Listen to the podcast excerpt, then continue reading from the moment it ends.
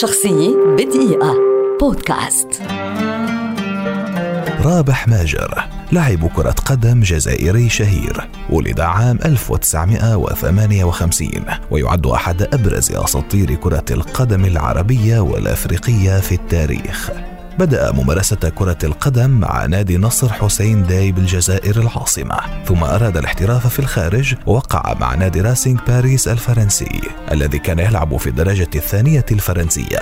وفي موسمه الأول مع الفريق تألق بشكل كبير وكان له الفضل الأكبر في الصعود لدور الأضواء. وفي موسمه الأول في دور الدرجة الأولى سجل 20 هدفا في 27 لقاء فقط. ما دفع بنادي تور الفرنسي للتعاقد معه عام 1985 وبعد تألق آخر مع نادي تور انتقل رابح إلى نادي بورتو البرتغالي حيث عرف قمة مجده إذ وصل مع الفريق لنهائي دوري أبطال أوروبا وفاز بها بهدف أسطوري منه بالعقب ضد بايرن ميونخ الألماني ليكون أول عربي وأول أفريقي يفوز بهذه البطولة. وأيضا ليكون أول عربي وأول أفريقي يسجل في النهائي. وفي الموسم نفسه فاز رابح بكأس الانتركونتيننتال بهدف ذهبي سجله بنفسه ليكون أول عربي وأول أفريقي يفوز بهذه البطولة وأول عربي يسجل في النهائي. وأيضا في الموسم نفسه فاز رابح بكأس سوبر الأوروبية ليكون أول عربي يفوز بهذه البطولة. عمل ماجر بعد اعتزاله بالتدريب